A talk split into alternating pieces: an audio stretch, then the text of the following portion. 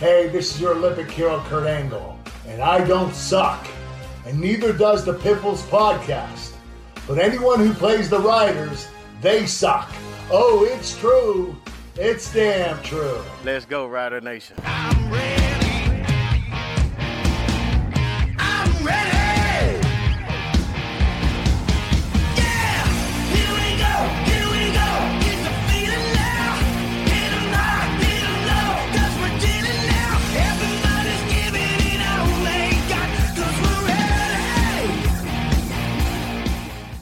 This is the Piffles Podcast, your Saskatchewan Rough Riders fan podcast. Thanks so much for joining us this week here on the show, whether you're uh, listening anywhere you find your podcasts, watching us on YouTube, or watching the show on SaskTel, Max T V On Demand. Thank you for tuning in.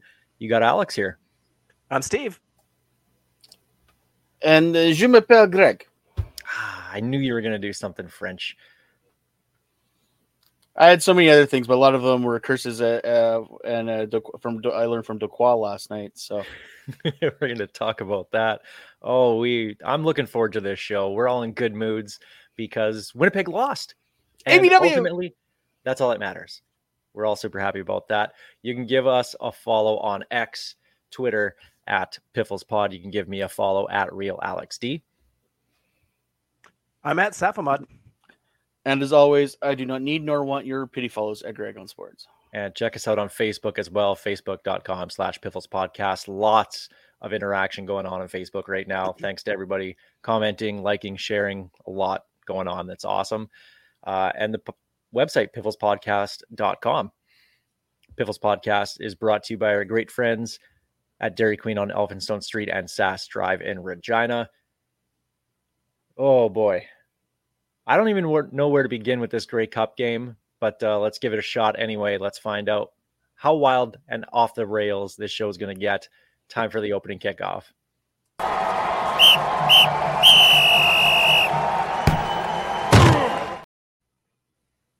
Okay, so Montreal wins the Grey Cup, ending the dynasty, or dynasty, as I was calling it.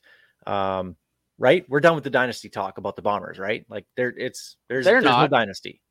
You know what? They're, after they're they after they lost the first one, all we heard was, "Well, if they win three and four, it's fine. That's still a dynasty." Then they lost this one. All I'm hearing now is, "If they win three and five, it's still a dynasty. It's still good. It's still good." No, to it's me, just got mud on it. It's good. It's good. Yeah. It's a little airborne. And, it's still good. I thought I'd try and get the uh, the Simpsons reference in early, but like it was dead when they lost the first one. To me, a dynasty is three in a row. Anything short of that, get that garbage out of here. Wow, and a Jack Armstrong reference too. um, okay. Owls win twenty-eight twenty-four. We're going to talk about the game. I want to start talking about what I saw before the kickoff. And and this isn't the bad stuff that we're going to talk about later with the Arash Madani and the whole French-English thing. We're, we're going to get to that. Um I want to get your guys' take. What did you think of the Grey Cup being on the sidelines, coming out of the dressing room where the players have to uh, run by it onto the field, uh, kind of a soccer style? You see this in uh, in all major European soccer events. Um, Steve, you're the soccer fan. Correct me if I'm wrong on that. I, I don't know if it happens here in North America as well, too, with the whatever cup they have for M L S. Um, it does. But it, I mean, I got my A F C Richmond scarf right up there. But, but the idea is you have to run by the championship onto the field, so you know what you're playing for. You're running right by it, which I'm, I mean, for one, I was kind of hoping that somebody was going to trip and fall and hit it just to show how stupid this thing is. But anyway, what's your guys' take on that entrance? Well, first of all, can we talk about slightly off topic here? Did the people that arranged this Grey Cup Uh, pre-game festiv- festivities also do the Ben Cahoon retirement ceremony? Because it took forever. That was a long pre-game. It was it was ridiculous. I'm like, oh, and kickoff is coming up. Next thing you know, they're driving the Grey Cup out and they're passing it off to people. Now we're introducing dignitaries, and I'm like, I do not recall a Grey Cup that has been this long of a pre-game. Like, that was just nuts. But yeah, I hate that. I, I honestly, I love not seeing the Grey Cup until you see the R C M P members marching it down, marching it to the uh, field on in the fourth quarter. And yeah. But the thing is, so they had the R C M P members march it to the fan base, which I'm glad they're finally getting their money's worth out of that thing. Like it, it was just, it was overproduced. It was just not what I wanted. I'm the polar opposite on this. I want to see the Grey Cup at the beginning of the game when they're coming out, just like they do in soccer. You you run past it. Every player gets to look at it and realize what they're playing for. Now, they all know what they're playing for, but it's different when you look over and you see that trophy sitting right there. It, there's just there's got to be something different there. It's got to hit some kind of feels. Apparently, it didn't hit either team's offense in the first half or most of it. But it to me, that's just a, a fun way to start it. Then you then you hide it away for three quarters of football, and then you get that epic fourth quarter R C M P march down to the sideline. I love both sides of it, and I hope that tradition continues. And I hope we... I just like to see the Grey Cup. It's just such a beautiful trophy. I want to see it more often. Bring it out at halftime. Let Green Day parade around with it. I don't care. Get it out there. See, I'd be in for watching that. Um, no, I'm with Greg. I hate the idea that it's out there to begin with. That should be uh, the true Canadiana moment of the C F L. The Grey Cup game is and the week is Canadiana at its finest. Now, I'm not one that always wants to stick with traditions. I always want to change things, make new traditions, and just evolve. But except this one. Except this one. Because there's nothing cooler than having the R C M P come through the crowd with the Grey Cup, and it's a spectacle. There it is. We don't see it until that moment. That's what they're playing for with just a couple minutes left, especially in a close game. I mean, I, obviously you can't dictate that before the game, how close it's actually going to be, but it just adds that extra element. And to see them, the R C M P coming, it's such a Canadiana moment, and it's ruined by being brought in from well, already there. And then to bring it in from the Hall of Fame and just walk it indoors in Hamilton. Like it just, there was no like, oh my God, there it is. And the thing about the C F L is, they're so fan-driven, unlike any other league, to actually walk it down through the crowd. You don't see that anywhere else, and that's why I love that. So I'd love to see it just stay. That was just... But but you still got that moment, even though they had it at the beginning of the game. Now, I think the problem with the moment this year is because the the Hall of Fame is right there, and they just march it from out back rather than that, you know, press box and down and around. It was they boring. Could, they, They could have still made it a spectacle. The problem this year was how they did it. And I think if they did it the way they've done it every other year, not in Hamilton, it would have been fine. But you, because you just got that little quick march out and it was over in thirty seconds, there was no wow moment and there was no fan involved. I think if you do it right, you can have the player moment before the game and then still get that super Canadian R C M P march through the fan base moment that we all love after the game.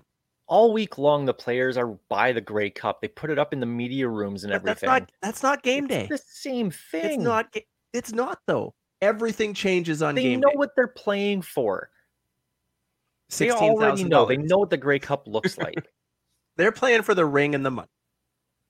A couple of them are playing for that moment ring. To lift the cup. Put some money out there. You know how the, what was it? The X F L had the million dollar game. Put a million, million dollar game. Out there. the entire way they for.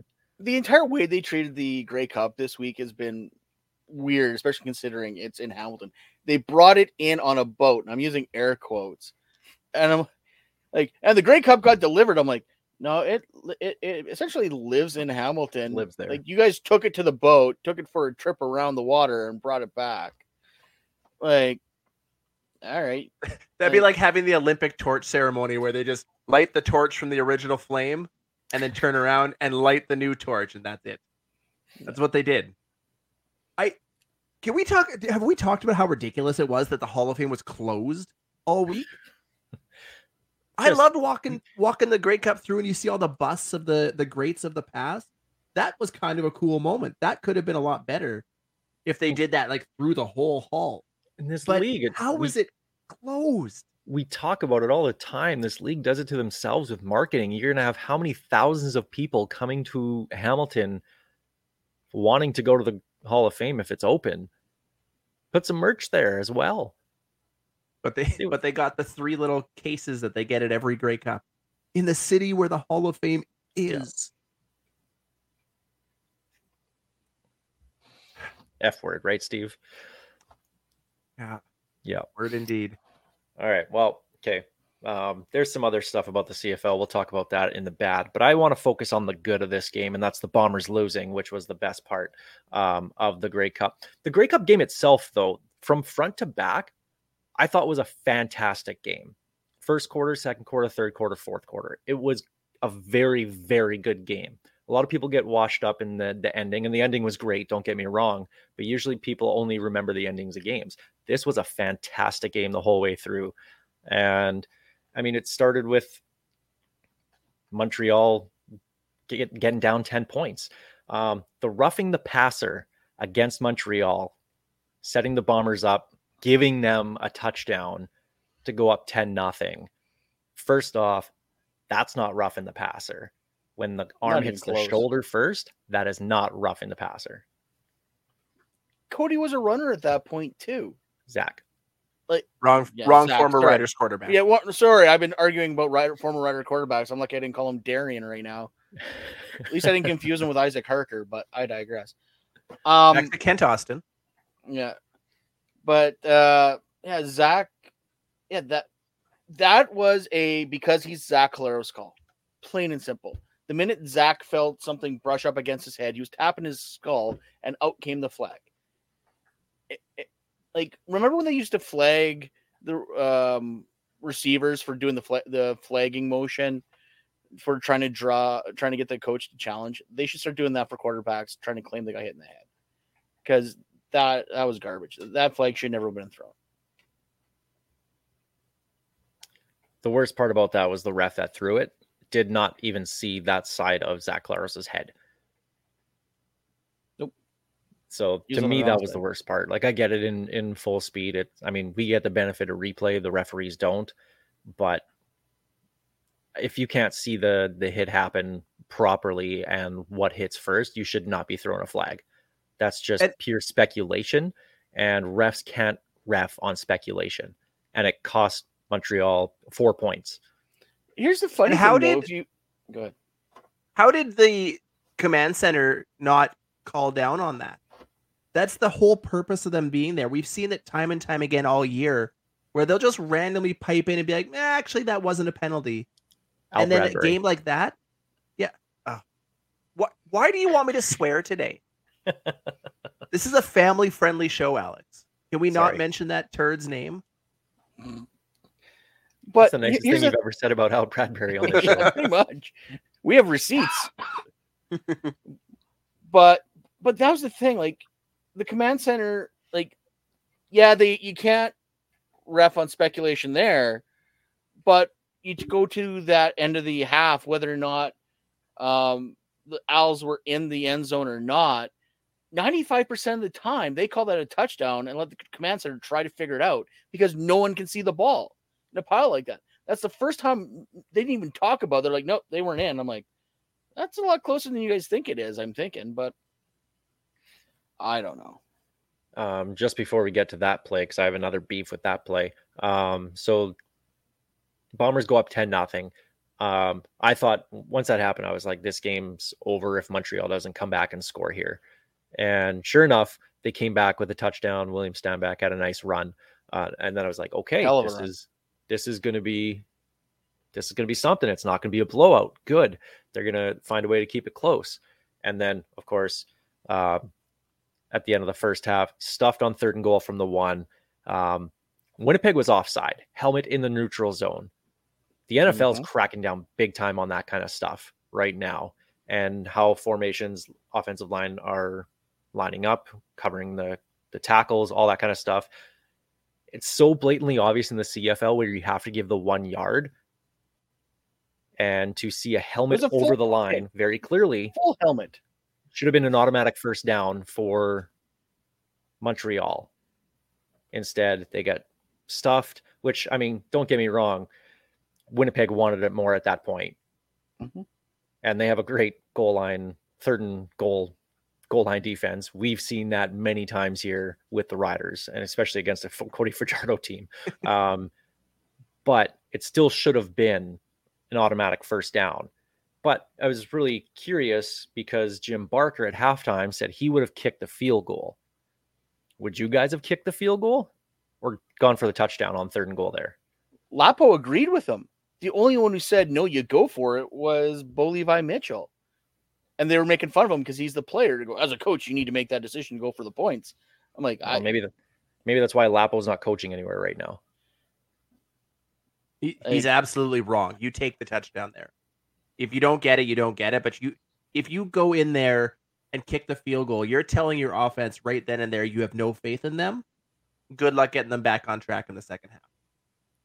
You're getting the ball back to start the second half. If you can double dip in any possible way, you absolutely do that. And you should be able to get a yard in the C F L. It should be automatic every time. Unfortunately, it wasn't, but um, you can't, like, you have to be aggressive. You're going against Winnipeg here. You're not going to beat Winnipeg with kicking field goals. You need touchdowns if you're Montreal in this game. So I love the call. It was terrible execution, obviously, but still the right call to me. Honestly, I'm kicking that, or I'm taking the touchdown opportunity anywhere inside the five at that point. Down ten points, that opportunity to double dip. You you can flip momentum completely in your favor in a matter of plays. I think I will, anywhere inside the five, you go for it. And I will say this, and I truly believe this fourteen years later, still to the day, that if the Riders in two thousand nine, at the end of the first half, go for a touchdown against Montreal, they will score the touchdown. They were dominating that first half entirely. They settled for a field goal. And I remember being at that game, screaming at them, why aren't you going for it? They kicked the field goal. The rest of the game would have been completely different because I guarantee they score. And the Riders one hundred percent win that Grey Cup. So many things can be said about that uh, two thousand nine Grey Cup, but they were playing not to lose. At yep, that point, they, they weren't playing to win. They, they were, yeah, they were, they were like, just protect the lead, take what we can, keep them from scoring, and yeah, it just obviously we know what happened. Uh, what did you guys think of Willie Jefferson tweeting at halftime? Obviously, Bombers. Are I could not believe here. that. I was like, are you kidding me? I mean, he doesn't do that if they're down ten points. Obviously, he does it if they're up ten points. Um, I think it's hilarious. I get it. It's a longer halftime. You're used to only having, okay, here's your, you know, fifteen minutes. This one's thirty minutes. So you got to find that extra time. Most players are probably looking at film work or grabbing something to eat or or whatever else. And Willie's on his phone, uh, quote tweeting the C F L or the Bombers Twitter account. And I just think that that's such a huge flex. Obviously, in retrospect, awful decision, especially yeah. with losing. But I that that's the reason why I love Willie Jefferson. At least the guy can back up his, you know, with his play, right? But just imagine if that doing, happened man? here. What imagine if that happened here. The amount of people's heads that would have exploded if Willie Jefferson would have tweeted in the Grey Cup that the Riders were up and they turn around and blow it. Like, he'd be running out of town like he was a quarterback. Yeah. Let, let's of, not of sit here the... and pretend that every player isn't on their phone at halftime. Oh, sure. Here and there. They're yeah. all on there. But to you got to almost keep it a secret. To, to start tweeting out, and especially a tweet like that where he's basically calling out the Alouettes. Maybe not the best time. But they were up ten points. They just had a huge goal line stand. Why not? He was feeling it, and he was feeling yeah. it, and you got you got to respect the the move. You know that takes some that takes some balls, and it didn't work out for him. But it was still, uh, I, I I like it. I'd like to see more of that. The, the league needs more people like that. Yes, because that had people talking all through halftime. It was it was Willie Jefferson and Green Day. That's all we heard. We people had stopped talking about the stand other than Willie Jefferson talking about it. Um, speaking of Green Day, what did you guys think of the halftime show? Great. it, it made me even more mad that we got Florida Georgia Line segment, because such a good show. That was, but the language. Fantastic. Won't anyone oh. think of the children? I, I will say I don't care about the uh, the F-bomb that was dropped as part of the song. Um, I was surprised though that the other F word that was used um, in Holiday at the end was still allowed. That, to me, that is something that probably should have been changed or just not said at all. Um, but that's just me. You're you're never gonna get a band like Green Day to change the lyrics of their song like that. That's not, yeah, throwing in Hamilton instead of California, sure, but the the words are there in the song for a reason. You're not gonna get them to change it. The best you're gonna do is have somebody bleep it out, which I'm shocked that neither one was. That seemed like we all knew it was coming. We all know the words. Was the was the guy on the, the bleep button sitting there wrong? He's just Just rocking out, and then oh crap, he missed it too late. Like how how did that get missed? Is the funnier part to me. I can understand post game when you guys got when you have guys full of emotion and they're just ripping off the odd F bomb. Yeah, but eh, that seemed there that seemed more, more of a T S N oopsie. Like, was this game not on delay at all? Because there was like no censoring of any of the players losing their minds. Like that that was the most open cursing I've heard on any celebration of any sport that I can remember in a long time. Post game with Lemon? Oh yeah. My god. And the C F L retweet or like quote tweeting that. I love it. that. I love that. That's great. I, absolutely. It's, it's emotional. It's an emotional yeah. game. And that's how Let, people talk. That's Let's stop pretending that those words yeah. don't exist. Yeah. Um, I loved the halftime show. The only thing that I disliked about it was that it was only four songs. They could have yeah, kept going, and it just it felt really short. Um, it did. That but I say that as a Green Day fan who wanted to see more. Um, you would but, have rather had the four songs as the the game and the four quarters as the Green Day show. Yeah, pretty much actually. Yeah, yeah. Give me give me a little bit mini football game at the Green Day concert. Absolutely. that- Honestly, that was one of the best halftime shows we've had in I they don't know it. how long. They they absolutely, absolutely nailed it. And the the presentation of it, it looked phenomenal. Um, it sounded great. Like it was just excellent. It was perfect. I, I loved it. Um, so the game goes to the second half. Montreal gets the ball back. They score a touchdown on the first drive, which was just they needed that more than anything. And what was brilliant about it was the touchdown pass itself. Cody to uh, um, Speaker got the touchdown. Yep. Attacking Adam Big Hill, the injured linebacker, working, you know, covering a slot receiver. If I see that matchup, man, I'm attacking All that day. every single time, especially when Big Hill was as injured as he was and re-aggravated his injury during the game too. I'm taking that every single time. And it was, to me, that was just brilliant game planning and a, and a just brilliant decision by Cody Fajardo. There, there was one, and I'm, I'll bring this up again later when we talk about the, the last drive, but there was one very clear underlying tone with basically every single one of Fajardo's long bombs. He underthrew everybody. His receivers bailed him out. I love, we, We're all happy for Fajardo. He played the game of his life, but the uh, that the pass to Austin Mack right before it that should have been flagged was underthrown. The touchdown pass was underthrown. The pass to uh, that third and five pass, if he if he throws that on the money, uh, who was it that caught it? Was it Speaker that caught that too? Speaker got that one uh, too. Yeah. That he was touchdown. walking into the end zone. There. There was a lot of talk about how great of a game Fajardo played. I think a lot of the props belong with his receiving core. And that's not to knock the guy. He played he played his absolute heart out, and he earned that trophy. But Austin Mack, Speaker, all of them deserve a ton of props because they bailed his butt out. Well, the fourth quarter happens. It goes back and forth. Montreal takes the lead, gives it away. Uh, Winnipeg comes back, take the lead. But that final drive, I remember looking at the clock and I said to myself, I'm like, okay, Cody, this is your chance to shut everybody up. And he did. There were, I mean, we've all said it. We don't really think that he has what it takes to do that. And he proved ev- us and everybody else wrong. He made fantastic throws on that final drive. That touchdown pass to uh, to Philpot was a just a perfectly placed ball. Great route.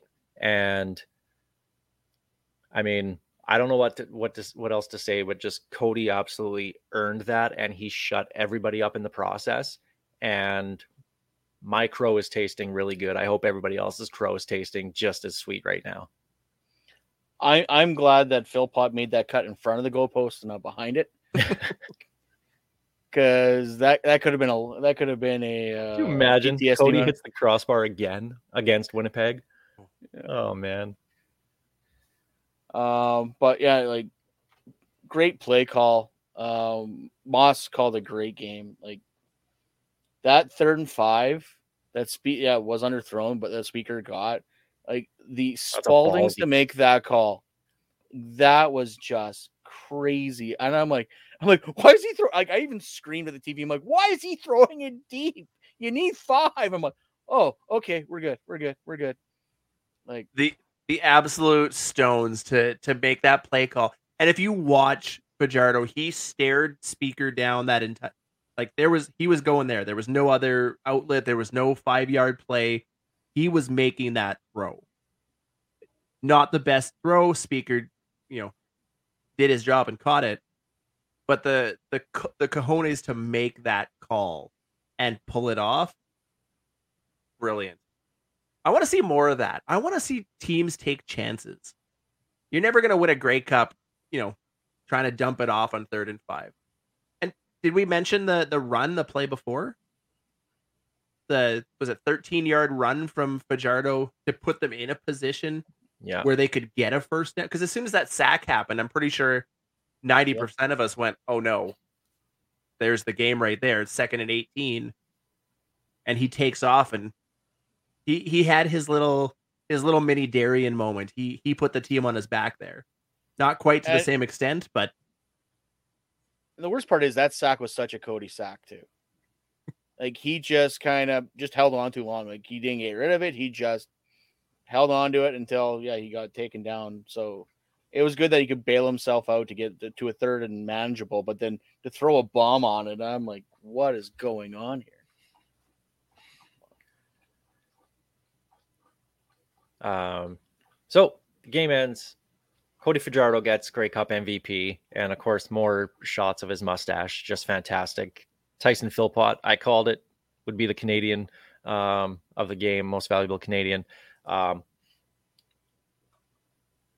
I loved all the post-game interviews, the raw emotion. Um, we're going to mention two things out of those. I know, Greg, you want to you want to talk about Marc-Antoine uh, Dequoy's post-game rant that he had. Um, and I now I understand this was a huge part of the story of the Montreal Alouettes, the the cast-offs. I understand asking Cody Fajardo about being cast off from Saskatchewan, to ask literally everybody else the second question. Like, I love Matthew Shinetti. He was lazy in this game, post game. Hey, you just won the Grey Cup. How do you feel? Okay, boring question, whatever. You get your, your answer.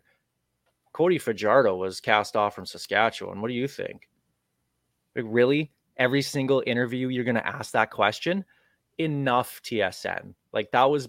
I get it. That, that, that was the narrative the entire week. The but entire week going into the game. Lord, give it a rest. It was so annoying at that point. Fig, like, ask him something else. Ask him about a specific play at the end. Hey, what did you think when Philpot, you know, made that cut? Or what did you think on that third and five, throwing it up there to speaker? Do something like that. Like, come on. But the, the narrative was just like, I expect that out of Glenn Suter. I don't expect that out of Matthew Shinetti and Claire Hanna, and both of them went the same route each time. Like, it was so bad. But but here's the thing, though. Like I said, it the the Al's also fed into it, as we're going to get with Dequoy. It was this was the best use of it's us against the world. Yeah, everyone was grinding an axe going forward. It was Sankey grinding an axe against Saskatchewan because of the terrible offer they gave him. It was Cody being shown the door. It was Lemon not being signed into because no team wanted him. It it was because of the uh, the logos. It was because of the French. It's because they got no respect. But it worked.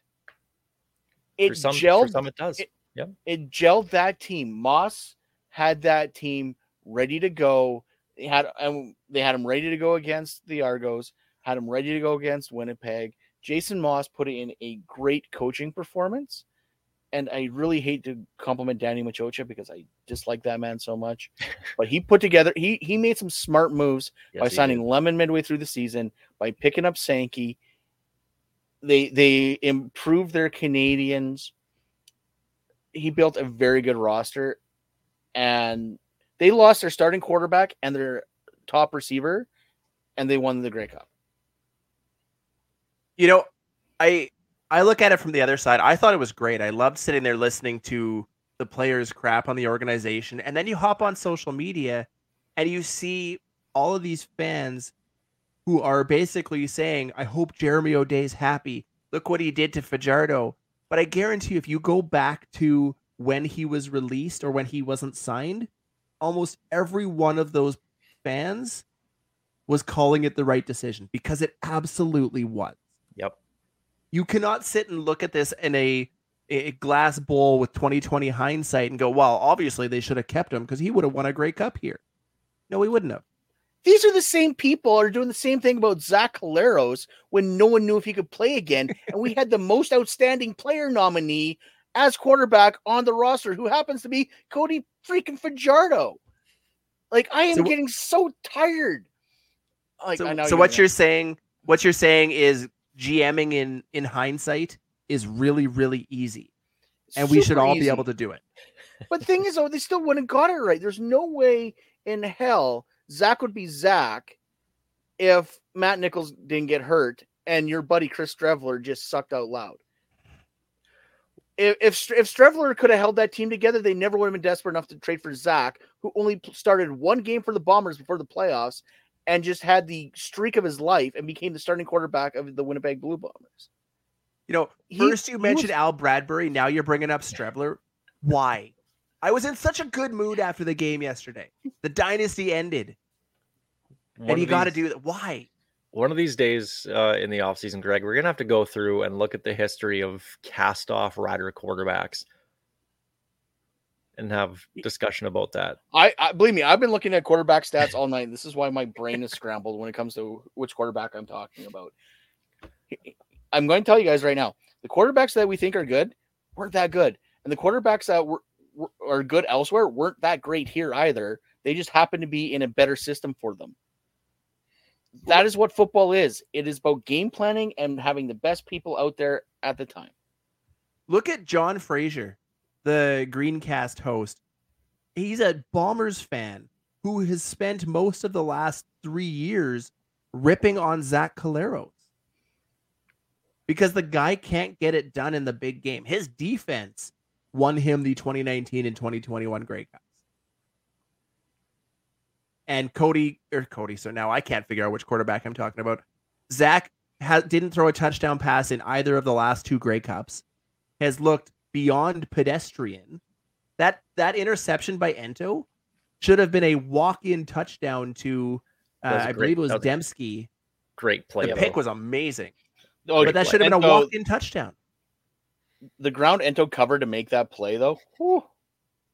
That was that was football I Q and athleticism. That was all the, there was there was no thought in between. It was just going there, I'm go, I'm there. It was one of the best interceptions we'll see.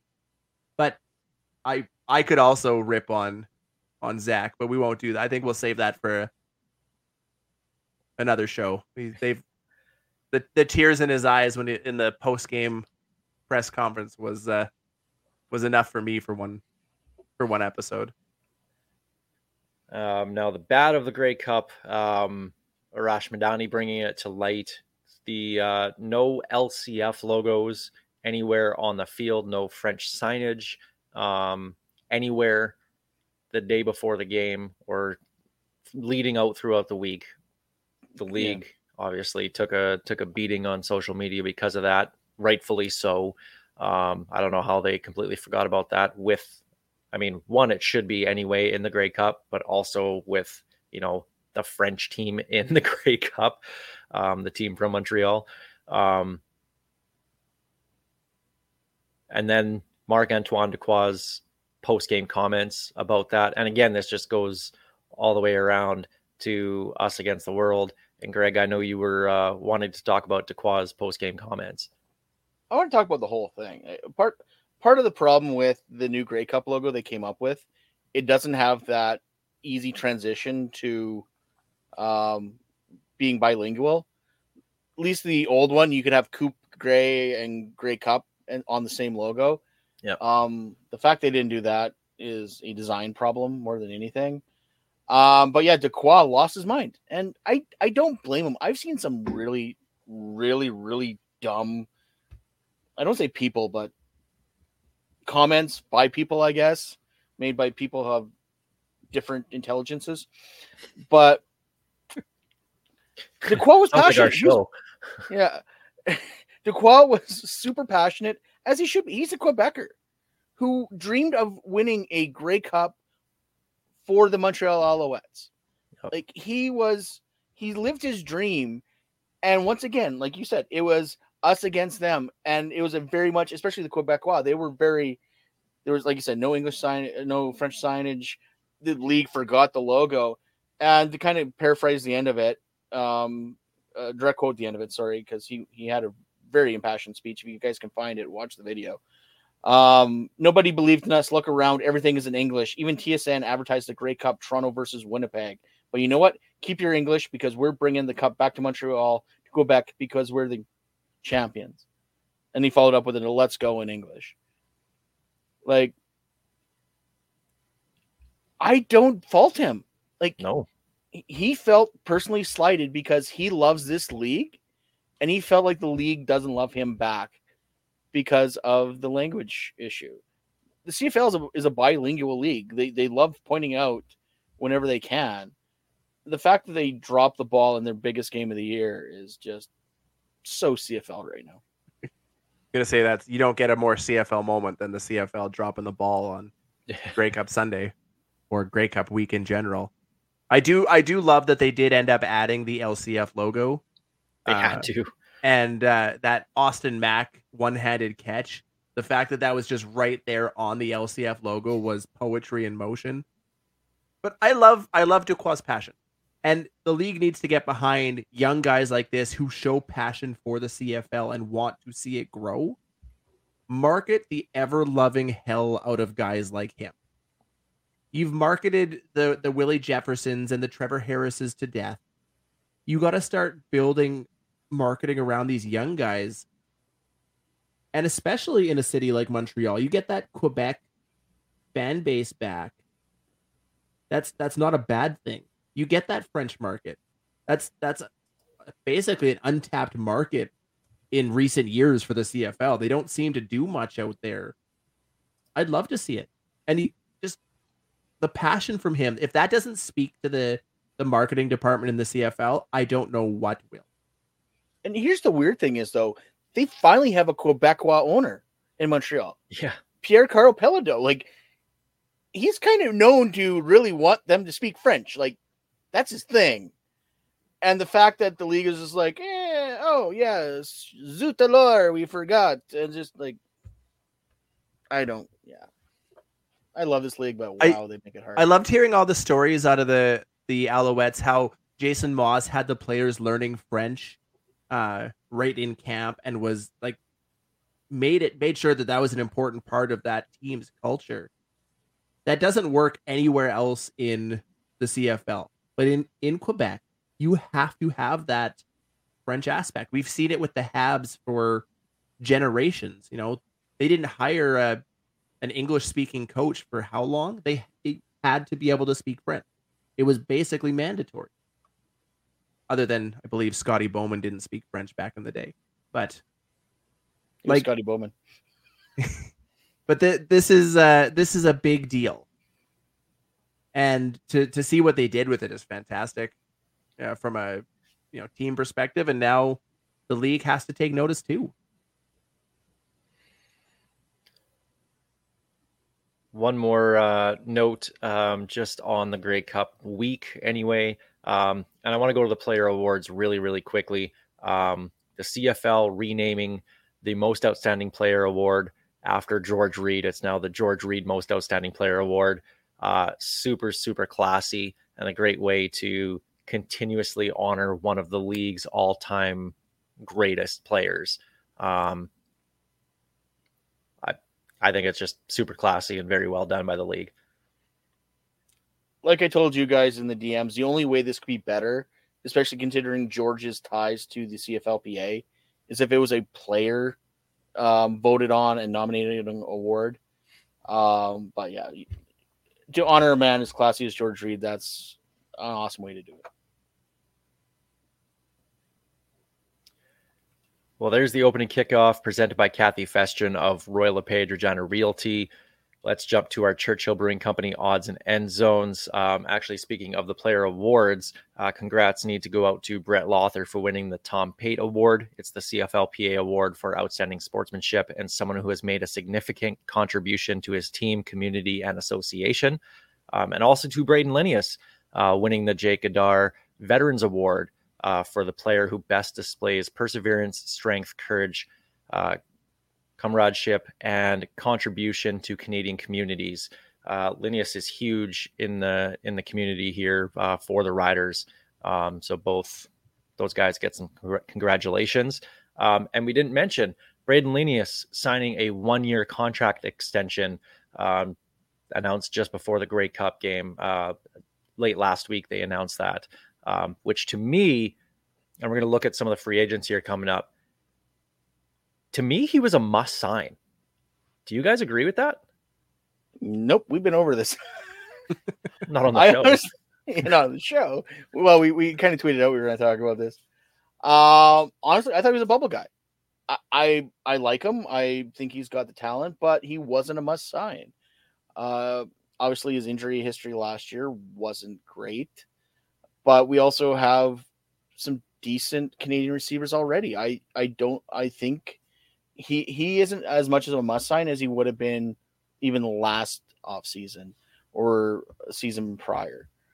Um, the the coming out party of Emelis, you got K S B, you got Picton, and we got some other guys coming through the system. I I don't think it's he was that much of a must sign.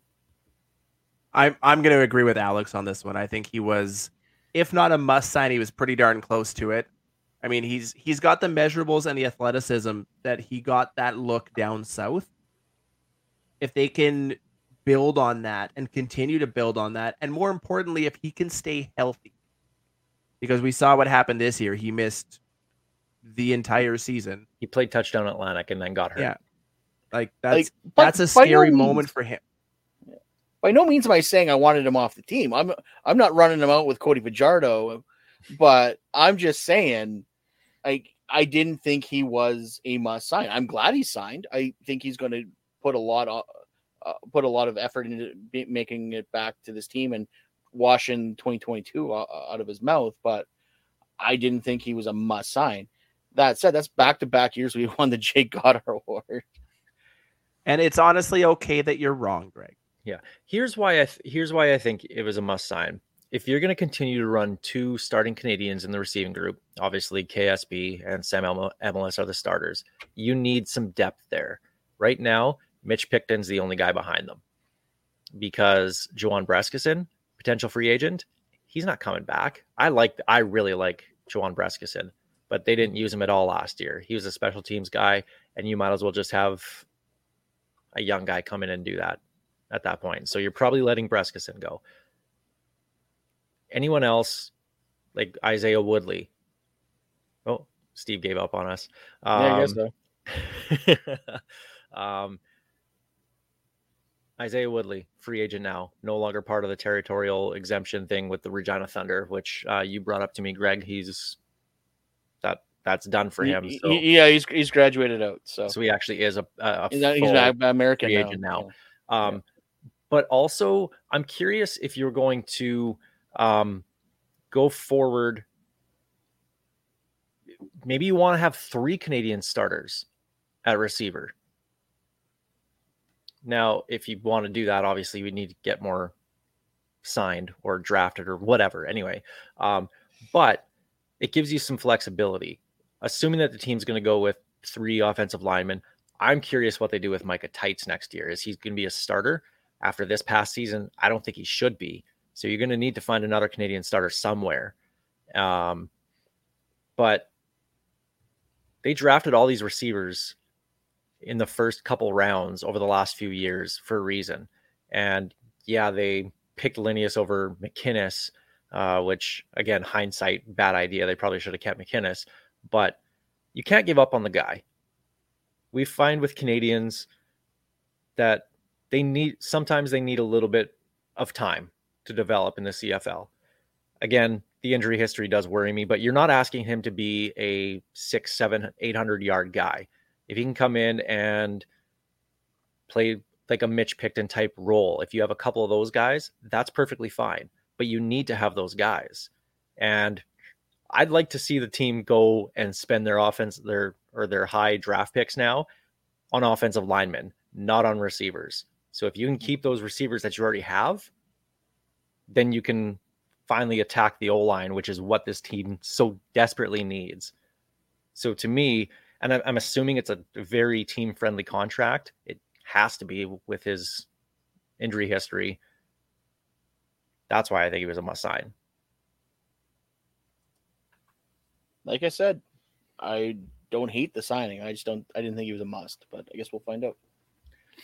Um, now, speaking of receivers, we're spending a little bit of time in the offseason here now that the, the, the Riders' offseason, uh, looking at potential free agents. And the receivers were next up on our list. Uh, so looking at who's a free agent, you guys tell me yes or no. Do you want them back? Should they be back? Whatever. Um, just give me a quick note on uh, each of these guys coming up that are potential free agents for the Riders. Mario Alford. Yes. Yes. I see. I'm, I'm indifferent on him now. I wish that they would have used him a little bit on offense, and as electric as he can be on the on special teams. He had two of his three against Calgary in one game. And it's just did he didn't really do much the rest of the year. Oh. I think if you can get him in for, for cheap, you still do, but I yeah. wouldn't make him a priority by any means. My priority priority goes to the next guy, Sean Bain Junior I think we can all oh, yes. probably agree on that one, right? Absolutely. Oh, yeah. um, Jawan Breskison. I mentioned that I, I'd probably walk away from him. I don't see him signing back here. I, I'd, I'd love to have him back on that, like, basically min salary, but you're not going to get him to come back. You're not the way we used him this year. Great guy off the field, but I feel like his career might be might be done at this point. Uh, we just mentioned him, Isaiah Woodley. I'd like to see him be brought back if you can uh, even just practice squad. I think he could, like I said, he's got the speed. He could be uh, an option for returner at some point. I'm neither here nor there on him. I don't know enough about him really to, to give the thumbs up or thumbs down. So I'll side with the guy who knows the Thunder pretty well. Give him my thumbs up. Um, and finally, Tevin Jones. I, I've been banging the Tevin Jones drums for two seasons now. I like the guy. So I don't know what happened at the end of the season. I don't know if this is a Cody Dickey situation, except it's Tevin and Dickey. Um, but it's also concerning when Dickey's saying he's not learning the playbook and it's, what, two years in? So. That's the part that worries me when Dickinson was saying that he got benched as the team's one A, one B receiver, uh, him and Sean Bain Junior leading the team in, in receiving with eight hundred plus yards at the time. And all of a sudden you bench him because he hasn't learned the playbook. Something's not adding up there to me. No. And I just, I don't know. because I like Tevin Jones. I think he could be a fine two or three receiver on this team. But that playbook sure didn't look like there was much to learn about it in twenty twenty-three. So Here, here's the, is that, here's the is weird that thing. Dickey ahead, blowing smoke? Like, is that Dickey's trying to justify the reason why he benched him? I, I have no idea. I wish I knew more about that situation. But I have that worry that, geez, if this guy couldn't figure out the playbook, why would you want him back? Well, here's the here's the problem, though, that I don't understand either, though. So Tevin Jones can't learn the playbook. What was your excuse for making Winicky a healthy scratch for the entire season? And he's still technically being paid by the team. Like, he's still on the roster. He still has a contract. So if we're going to let Tevin Jones walk, why are we keeping Winicky around? Uh, honestly, Tevin Jones is a no for me.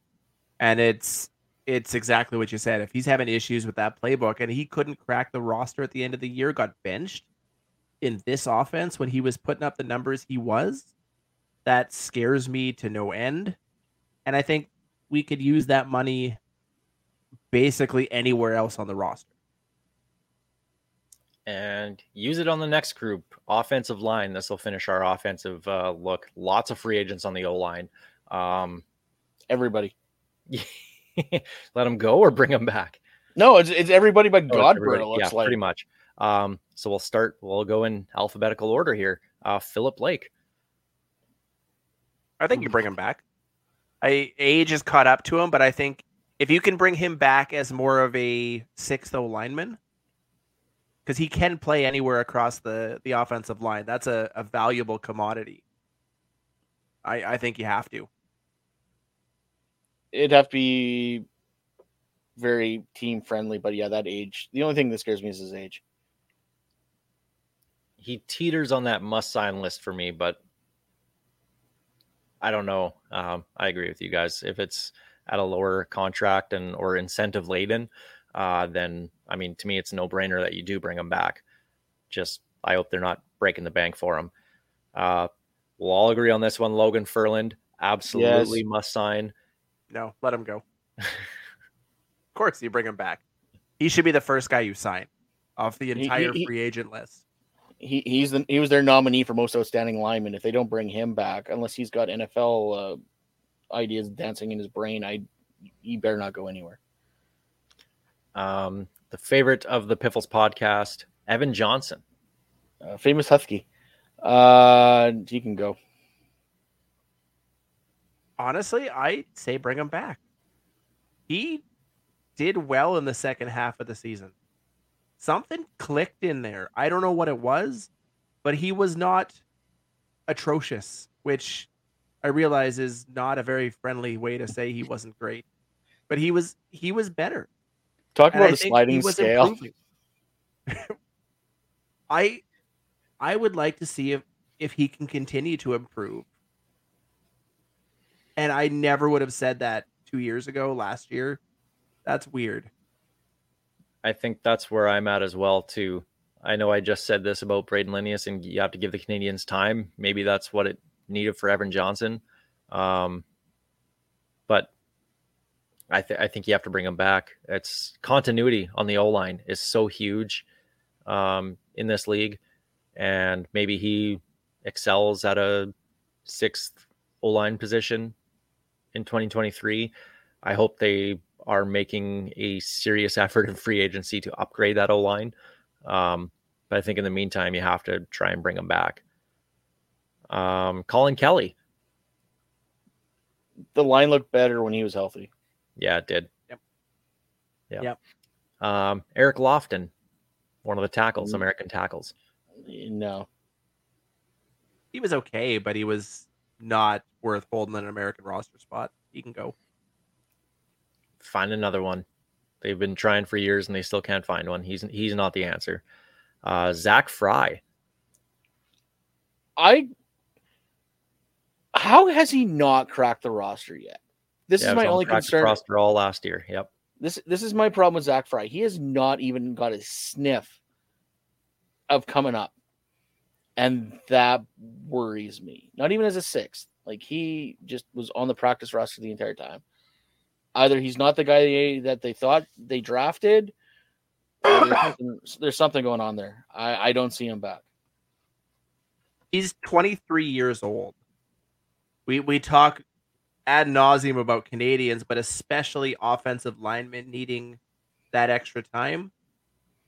But if he never got a single look at the roster with the O-line the way it's been the last couple of years, how bad is he?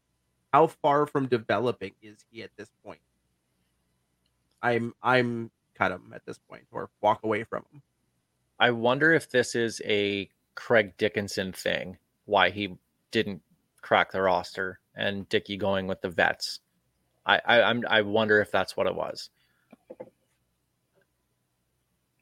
At his age, I think you have no choice. If you can, you absolutely bring him back. You just got him um, in his first year after waiting a year uh, for him after you drafted him.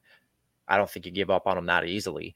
I th- To me, he's obviously not a must sign, but he's kind of close to that. If, if you're, he's a, depth, gonna, he's a depth sign, yeah. I mean, if you're going to bring in some vets, and I mean, there's always injuries on the O-line, you got to have depth. So, yeah, I, I bring him back. Um, Jordan Tucker, another American tackle who never cracked the roster. Who? Yeah. This guy Goodbye. Had a contract? Okay, I'll uh, I'll believe you he had a contract. You won't now. Rip that contract up, find another American tackle. No. Um, and finally, Riley Schick, who also was a territorial uh, exemption uh, coming from the Regina Thunder. I'd be very shocked if he's not in training camp next year.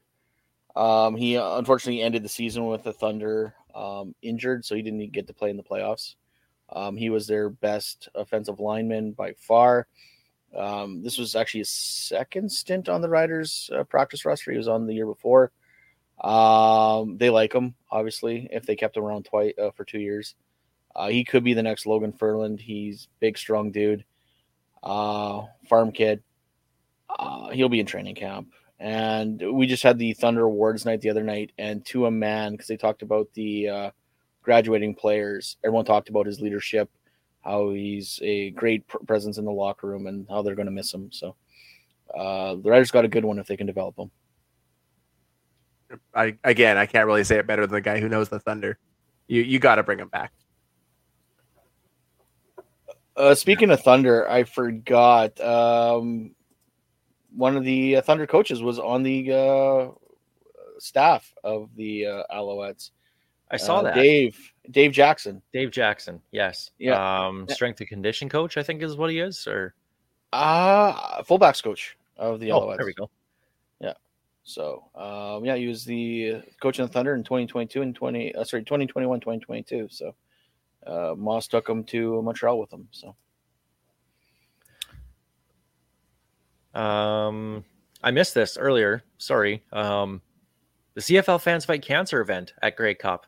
Um, last year, I mean, we'll pat ourselves and everybody else on the back, uh, setting a new record with over twenty-four thousand dollars. And we've we said from then, we hope this record lasts just a year, and we hope Hamilton crushes what we do, and then B C the year after, and Winnipeg the year after that. We hope it keeps growing and growing and growing. That's exactly what happened. thirty-five over thirty-five thousand dollars uh, raised for the C F L Fans Fight Cancer event uh, this year, and just phenomenal. I'm glad that we don't have the record anymore. Um, we have half a player. Yeah, pretty much. Um, but to see how this has grown from being so such a local event to now you're seeing fans from across the country do different things every single year now to raise money, to put in a donation here. It's, to me, that's what the C F L and the C F L fans are all about. And this was fantastic to see that they just absolutely smoked our record. And I couldn't be happier for them in Hamilton right now. You, it's I, really funny when you look at it. To, before Grey Cup in Regina, the record was fifteen. I believe it was just around fifteen thousand dollars. Hamilton had that raised before the day of the event. They were sitting somewhere around seventeen thousand dollars before they even kicked off the actual physical in-person event. And to watch how this event has come from basically a day of event where it was still raising fantastic money. You know, ten thousand dollars, fifteen thousand dollars is nothing to sniff at in a room full of C F L fans that put this together. But to see it turn into sixty thousand dollars over two years, all for great causes. I, I can't remember the name of the, the center in in Hamilton, but they've been the re- uh, recipient the last couple times there. You know, uh, it's just, it's it's heartwarming. And it's honestly, if you've never been, if you're listening to the show and you've never been to the C F L Fans Fight Cancer event, go next year. It is fantastic. It is a great event.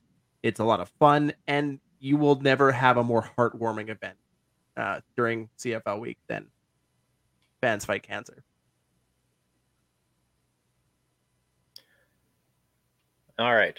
One more thing we need to discuss uh, for this episode. There's no games to preview or anything anymore. And the big talk now in Saskatchewan is obviously head coaches.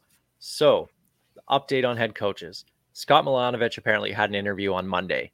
Um, others are scheduled. Craig Reynolds did an interview with Jamie Nye of the Green Zone at Grey Cup, did a one-on-one interview. Said the new coach needs to understand the culture of the Riders and set the subculture of the team. Uh, based off hard work, resiliency, blah, blah, blah, blah, blah. I'm not going to go too much in detail in this because that comment, the culture needs to change. The entire culture needs to change. Jeff Fairholm said it here on the show. The culture, whatever they're doing right now, whatever they have been doing for one hundred thirteen years has not worked. Four championships. Gone are the days where we're just happy to have a team. Those days should be gone. Championships, winning, that should be the culture. How do you establish that? Whatever they're, you're going to bring in a coach and he's going to follow and abide by whatever you have set out, that's clearly not going to work. You aren't going to win championships that way. Something needs to change. Doesn't need to come from the top. Higher up than, you know, the coach and G M. Yeah, probably. It's not going to have, it's not going to change though. We know that right now, but something, the, the, something needs to change. They need to bring in a guy who's just not going to be a yes man. They need to bring in somebody who's going to absolutely stand up to management and say, that's not how we're doing things now. We're doing it this way. And this is why. So I hope in the interview process, when culture comes up, because it does, that the candidates have a proper, like, outlined reason for why they want to do things, what they want to do. And I don't know. I just, it just, I rolled my eyes when I heard that from Craig Reynolds. And it just, yeah, I don't know. Here's the problem with that comment from him, though. What, because what he's talking about, he's not even talking about the lovable loser era of the Riders. He's talking about when the Riders were the most financially, ju- the financial juggernaut of this league, where t- t- they were winning games, uh, they were selling tickets hand over fist, they had a waiting list. You put a Rider logo on anything, it would fly out the door at massive markup. It didn't matter. That's what he's talking about. He had a co- he had a coach that told him to basically go shove it, and that was Chris Jones. And he found a way to make that untenable for Chris Jones to stay here. So he he he has an idea what the culture is, and that that's what he wants. He wants his team to be financially making money, like just um, being a money print. That's not what this coach needs to do. This coach needs to build this team, and this is what I, this is why I'm having trouble with that comment. The, the coach needs to turn around and set a culture like you see in Winnipeg, where the players are playing for them, for the entire team. The uh, you see the same thing in Calgary over the last twenty years, where it is a continuation or a continued success year after year after year. We don't have that kind of culture here in Saskatchewan. We've never had that kind of culture since the sixties and seventies. In the, the Lancaster and Reed era. And even then, we had one Grey Cup to show for it, but at least there was that push to win. We don't see that anymore. It's all about the financial side of this team And that's why Craig Reynolds needs to honestly sit back, shut his mouth, and let Jeremy O'Day handle the coaching and football side of this team. Craig Reynolds can handle the business side. Leave the football side to your general manager or fire your general manager. Period. I don't know why O'Day, why Reynolds is even talking about the head coaching search. That's not his side of things. That should not be at all. And the fact that he's having that discussion worries me, because we've we've heard rumors of him having his hand in things. That has to end. Good job, Jamie Nye, getting us riled up like that, asking stupid questions to the president and C E O. How dare he? Yeah, that's right. Um, but speaking of those coaches, I'm going to start listing off some names. Uh, now, these are the ones that apparently they have uh, reached out to and have received permission to talk to. Um, give me your quick one line on each guy. Yes or no. Would you, would he make a good head coach here? The Riders, with what the Riders should be trying to do. Um, Stampeders special teams coordinator, Mark Killam. No to anybody in the special teams coordinator position. What Steve said, but I will say all the players I've talked to said they will run through a wall for Mark Killam, but not right now. I do not yeah, need him. He'll, right now. He'll get his chance somewhere, and it's going to be in Calgary when Dave Dickinson takes over as full-time G M only role. Um, yeah. Um, Stamps defensive coordinator, Brent Monson. No. That'd be a no for me. I like the youthfulness that he would bring, but Calgary defense wasn't that good this year. I've There's a more obvious defensive uh, name out there. If you're going to go yeah. defensive side, there should only be one, maybe two names on that list. Also, um, also if we hire any Stamps uh, coach, all we're going to hear about, what, why isn't it uh, Ronnie's grandson? We we want Mark. We want Mark. Yeah. Um, Ticats defensive coordinator, Mark Washington. See above. Nope. I, I like him, but no. Yeah, he doesn't do anything for me. Um, the lead leadoff hitter, front runner, um, the guy that we know is going to get the job, as confirmed to us by us by Danielle Bunchell, uh, last week on the show. Uh, Ticats offensive coordinator, Scott Milanovich. Uh, yeah, it's him.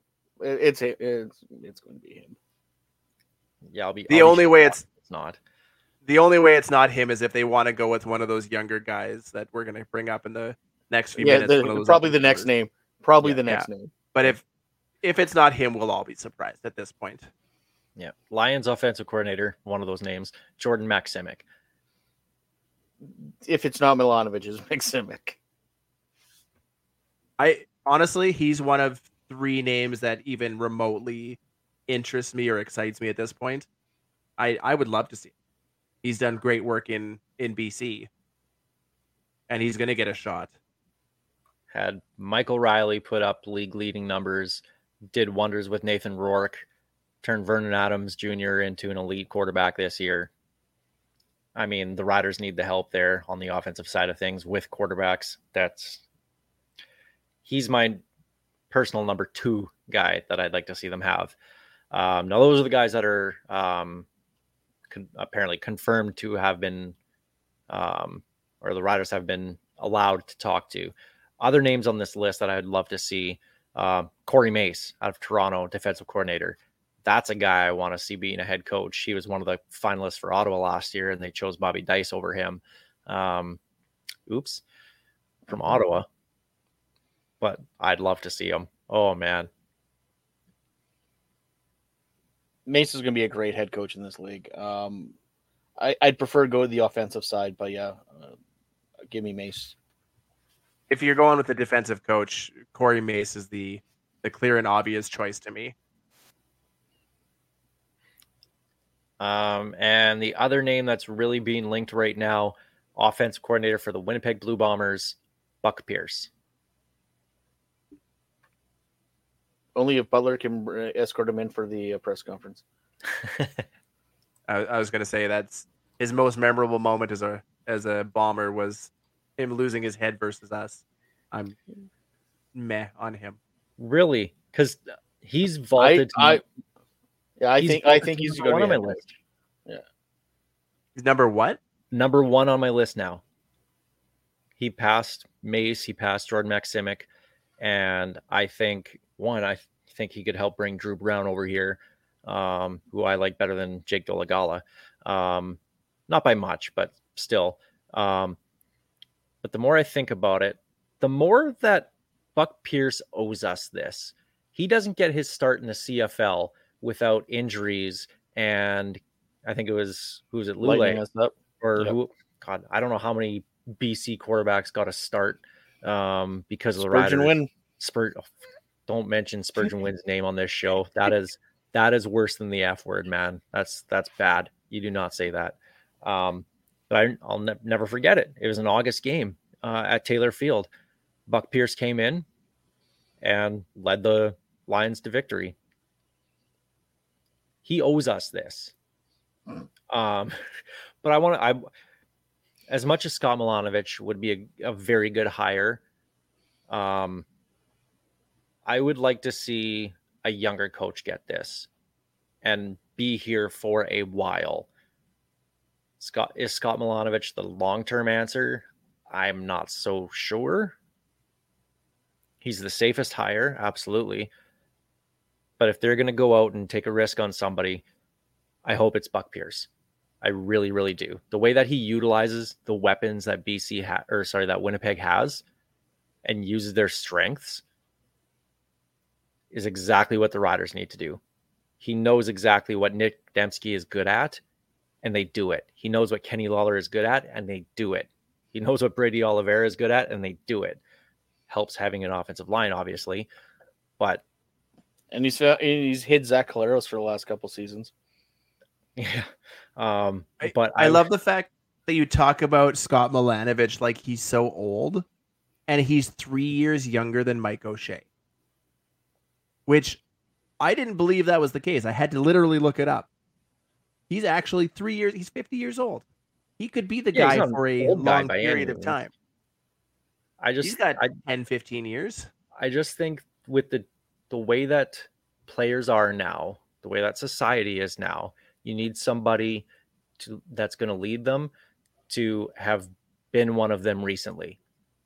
It just connects with them more and more. That's why I love Corey Mace. He played with half the guys that he coached uh, over in Calgary uh, when he was there. Players love that. They love those kind of play- people that have gone to war with them. And the more I think about it, the more I'm like, I would really, really like it to be Buck Pierce. I don't think it's going to be, again, I think it's still going to be Scott Milanovich. But I can dream. I guess. But with all these interviews, we should hopefully find something out within a couple weeks. I would hope by the end of next week. I right? keep on, I keep on, they kept, uh, Farhan and a bunch of people kept on saying the Riders need to get a head coach by the end of the month. I'm like, yeah, it was fourteen I, days.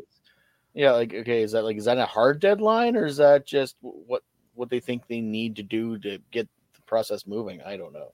I think you got to get that, that gives process. them, that gives them the time to spend the last month of the year dealing with the free agent list and, and going over who they want, who they don't want, getting those contracts out. And oh no, I agree, I agree. I agree. That's why you want to do it, but they made it sound like the Riders have a hard deadline of two weeks. I'm like, oh, okay.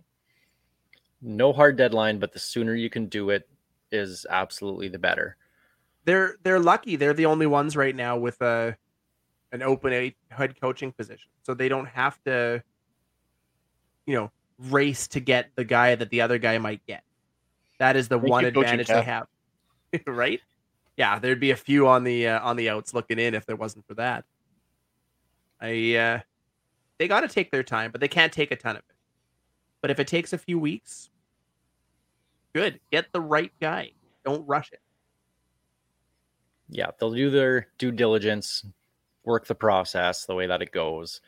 Because if somebody absolutely wows you and says, I will bring this guy and this guy and this guy as my coordinators and coaches, and that just goes, wow, that's way better than what I thought, then maybe that's, I mean, something that you consider. But the sooner also, you can get the sooner you can get this done, the better, so you can start moving on to twenty twenty-four. And question number one in the interview process should be, if we actually offer you this job, will you take it?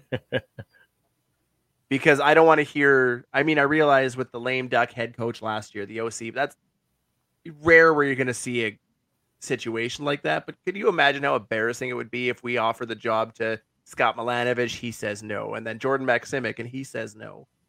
It'd just be, to me, it'd be uh, an absolute nightmare. So question number one, will you actually take the job, or are you just interview practicing?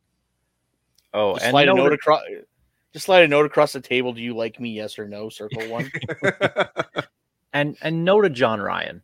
Okay. Oh, that's God. Not going to happen. He he apparently, I don't know. You uh, you know, I don't listen to the other guy.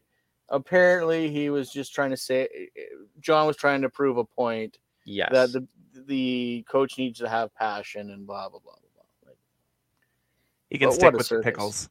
Yeah. I, I I agree the coach needs to have passion, but it can't be a fan. He, John Ryan said it needs to be someone like me, grew up loving this team. No. No, stay away from a fan. Stay away from a fan. We have a fan as president and C E O right now, and things aren't where they should be from that level, in my opinion. You need a guy who is, well, not Chris Jones, but football, football, football, loves, eats, drinks, breathes the game.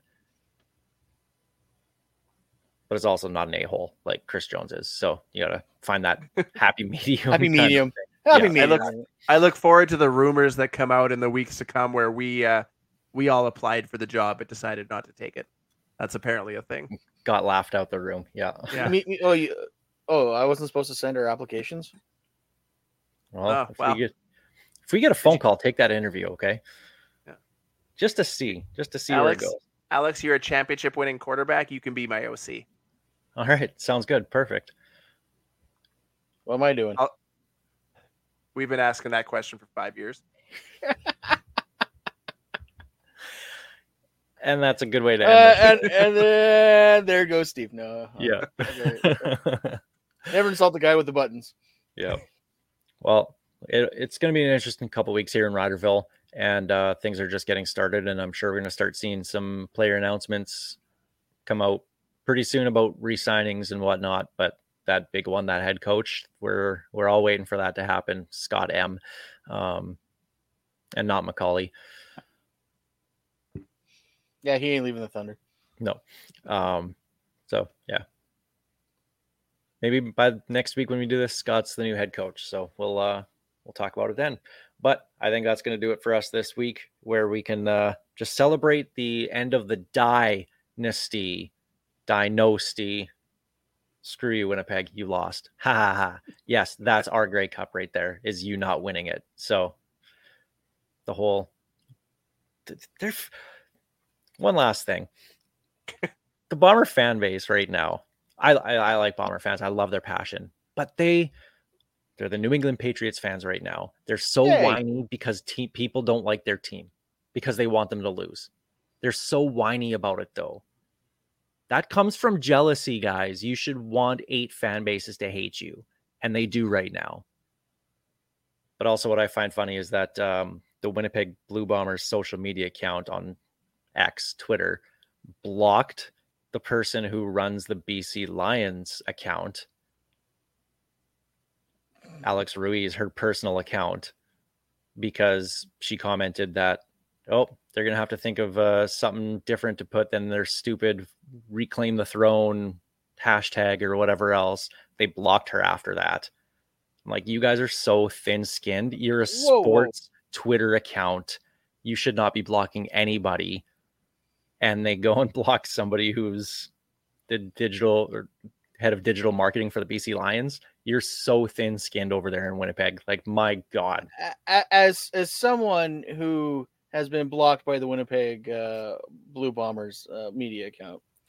Um, I, I know her pain. I, I, I get it. Uh, they they are so petty. They they, they have the Heartbreakers uh, backing them up. It's just. Yeah.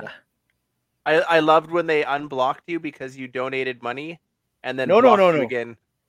No, they unblocked me. They unblocked me because someone, one of my Secret Santas, sent me a mug commemorating me being blocked by the Bombers. And Squeak screenshotted it and sent it to them going, are you going to do it? What about this? So they unblocked me to make my gift worthless. That's, That's how funny. Petty they are. And then I'm pretty sure they muted me after that. I mean, we all have you on mute. Let's be honest here. Oh, yeah, face it. I, I get it. Yeah. uh, suck it, Winnipeg. You lost. Um, Piffles Podcast brought to you by our great friends at Dairy Queen on Elphinstone Street and Sass Drive in Regina. Special thanks as well to Kathy Festian of Royal LePage Regina Realty and Churchill Brewing Company for their support making this show possible. Uh, thanks for listening, watching on uh, YouTube or SaskTel Max T V on demand. We appreciate it. And uh, also, thank you again to Cody Fajardo and Jason Maas for uh, beating the Winnipeg Blue Bombers, and most importantly, the Blue Bombers for losing the Grey Cup. Thank you very, very much. This is Ghost Behind Your Mind by Tyler Gilbert.